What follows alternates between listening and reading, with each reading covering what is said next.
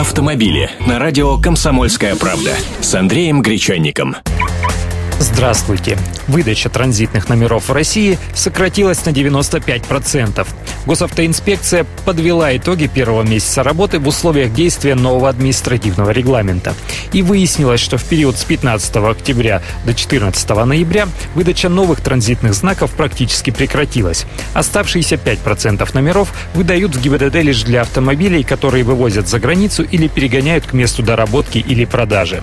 Сейчас, напомню, разрешено ставить машины машин на учет в любом регионе вне зависимости от прописки владельца.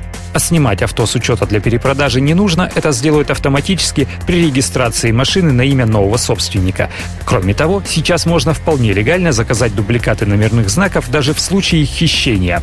И вал заказов на дубликаты увеличился, кстати, на 35%. И вот еще какие произошли изменения. Люди стали гораздо чаще обращаться в отделения, которые находятся не по месту регистрации владельца автомобиля, и вдвое чаще при продаже машины собственники стали пользоваться возможностью прекратить действие номерных знаков, которые все еще числятся за ним. Подобное происходит, когда новый владелец не спешит переоформлять авто на себя и продолжает ездить на машине, формально принадлежащей прежнему хозяину. Своей цели сделать так, чтобы машины не были бесхозными и всегда находился владелец, которому придет штраф или квитанция для уплаты транспортного налога, они добиваются. Среднее время на регистрационные действия сократилось до 65 минут. Насколько сократились очереди и как именно изменилась степень удовлетворенности их работой, в ГИБДД пока не сообщают.